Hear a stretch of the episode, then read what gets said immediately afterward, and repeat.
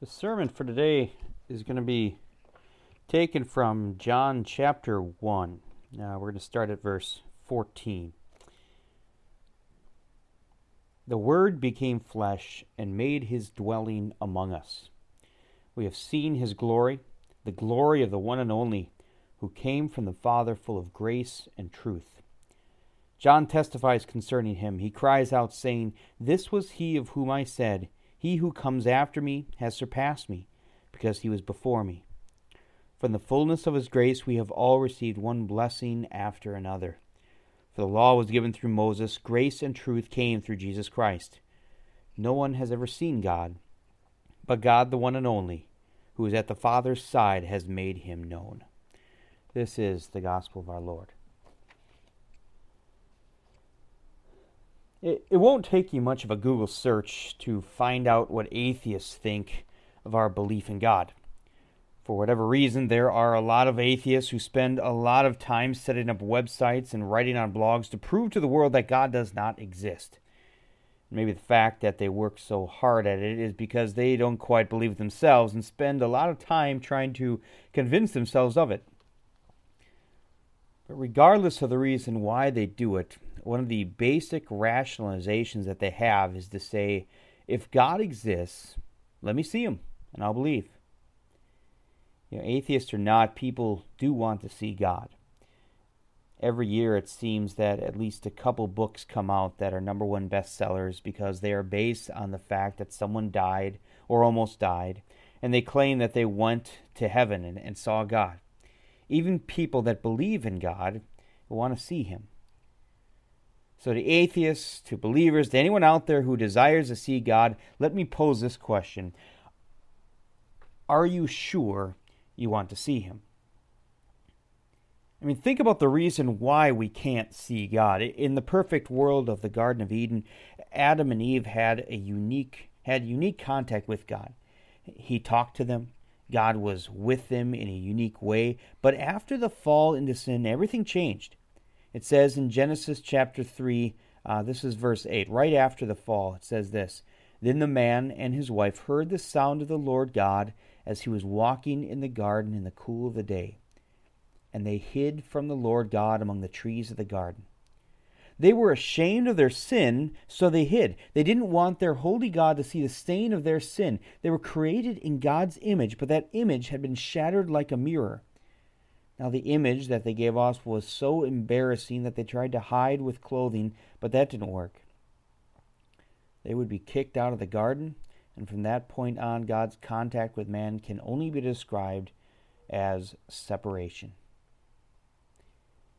And there's a reason for that separation. No one can see God and live.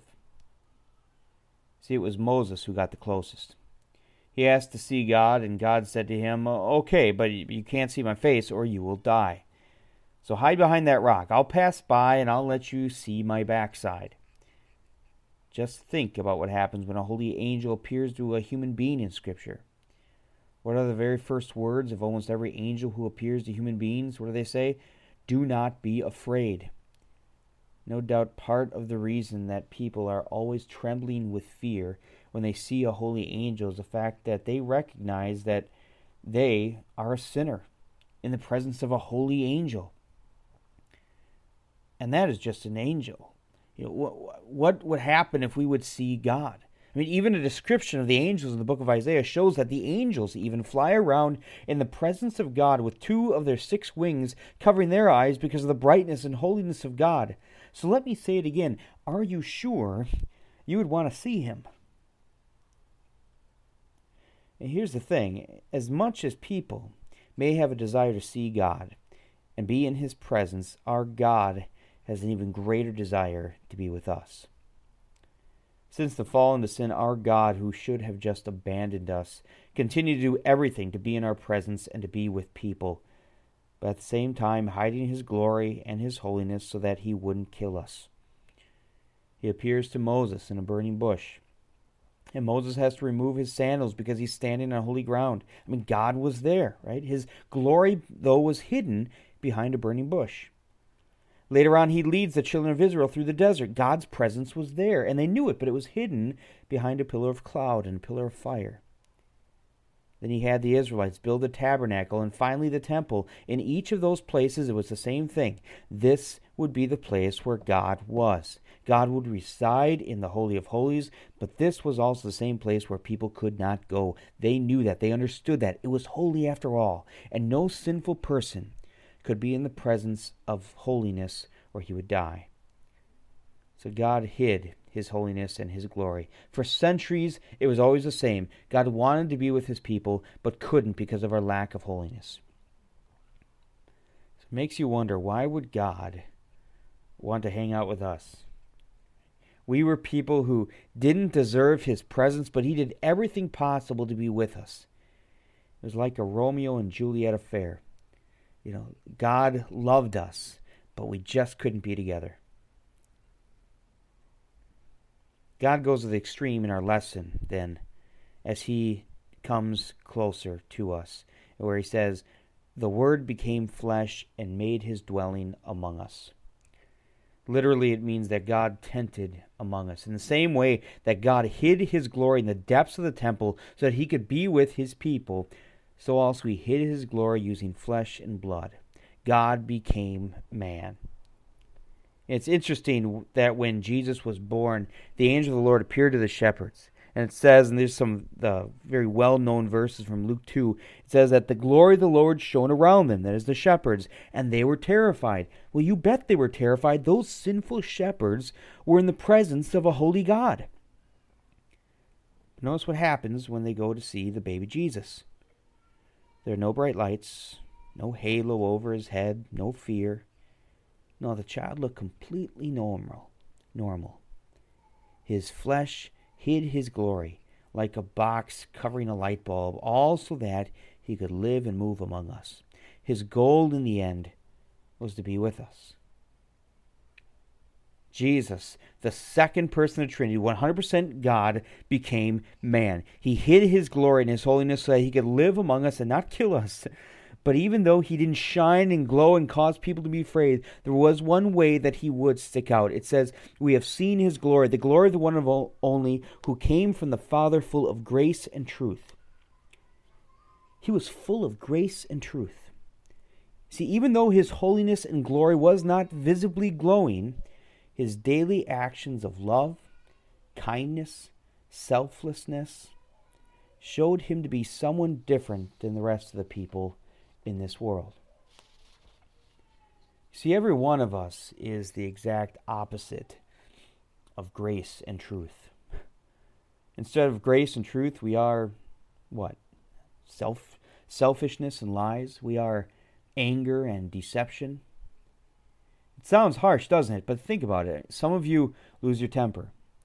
Some of you have sexual weaknesses. Some of you have trust issues. Some of you hold grudges. Some of you are impatient. Some of you are liars. Some of you suffer from anxiety. Some of you cheat and steal. Some of you look down on others and think far too much of yourselves. See, we all have our own internal struggles. And some of you are all of those things, and some of you are some of those things, but all of us try to hide those weaknesses behind a facade of smiles. See, Jesus hid his holiness and his glory behind flesh and blood, but the actions in his life would reflect his holiness. It would reflect who he was on the inside through acts of grace and truth.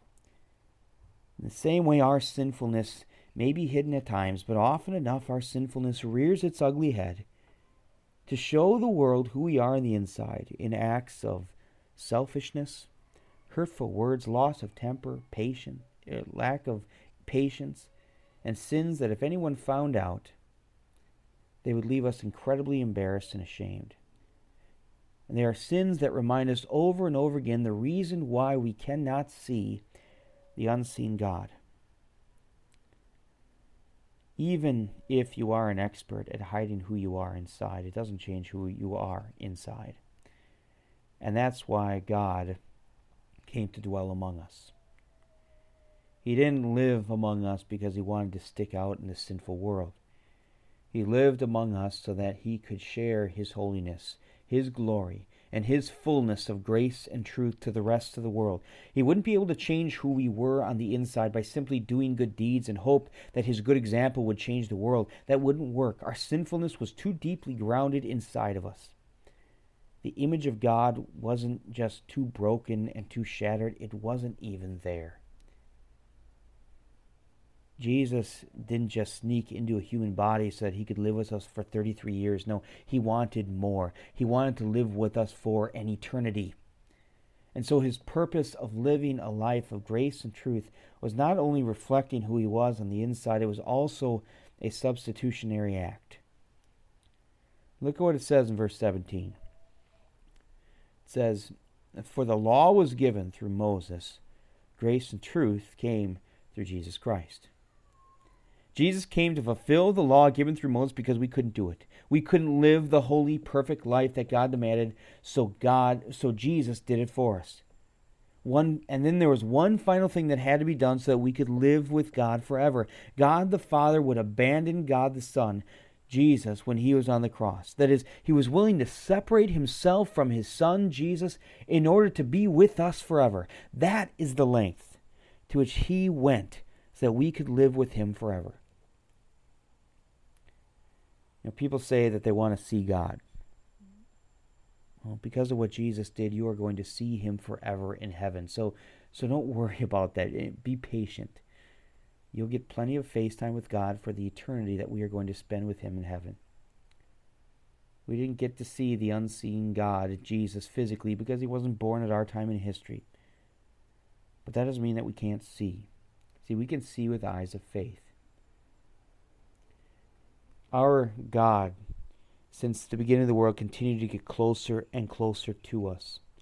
And he continues to do that today. See, the one, one thing that we can say about Jesus' life and death on earth 2,000 years ago is that Jesus is the gift that keeps on giving. See, I, I remember when I was a, a kid, the po- I would get at times the post Christmas blues um, when I would open that la- very last present on Christmas. See, my birthday is on Christmas Day, so I think it was especially hard on me. I would open up presents on Christmas Eve, then I would get to open up my birthday presents on Christmas Day, but but after that last present Christmas Day, then it would hit me. I have a whole year to wait until I get more presents. But the gift that God gave to mankind on Christmas Day wasn't the last gift that we receive until we finally get to be with God forever in eternity. Look at what it says. He says in, in John chapter 1 From the fullness of his grace, we have all received one blessing after another.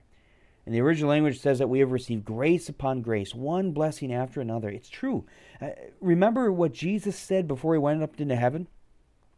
Surely I will be with you always to the very end of the age. You see, we could talk all day long about how God has blessed us over and over again in our lives. He's blessed us physically, He's blessed us spiritually. But let's just focus on one specific blessing today God's presence, Jesus' presence with us. He promises right there, Surely I will be with you always to the very end of the age. You see, His presence isn't any less real now than when He was physically and visibly here 2,000 years ago. His presence continues to comfort us and yet his presence continues to draw closer to us when he gives you something else, not just a promise, but he gives you something else. He gives you his presence in the Lord's Supper, the unique, real presence of Jesus Christ, his flesh and his blood hidden, but truly there in the bread and the wine to give you peace that you need inside of that you need inside of the forgiveness of those sins that came from that sinful nature that continues to live inside of you. He gives you that body and blood and the bread and wine so that you can visibly see the forgiveness of sins and the removal of shame and guilt that comes with the horrible sins of our past. But then he draws even closer to us than that.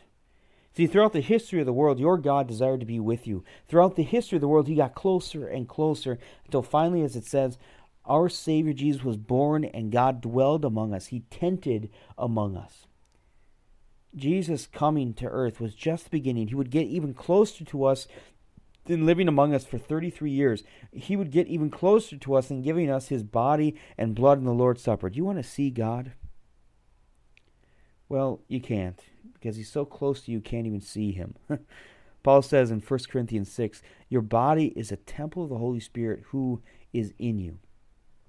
Your God didn't just want to live with us, He wanted to live inside of us, to change what was inside of us. His presence in us reflects in the things that we do and say. So, do you want to see the unseen God? Look at the Christian who is not giving in, but is fighting temptation. Look at the Christian who bites his tongue when he is about to lose his patience. Look at the Christian who rejoices in the promises of God when he is reminded of his sins of the past. Every once in a while, you will see proof of the unseen God living among us.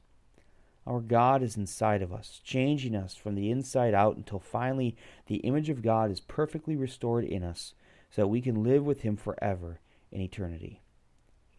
Amen.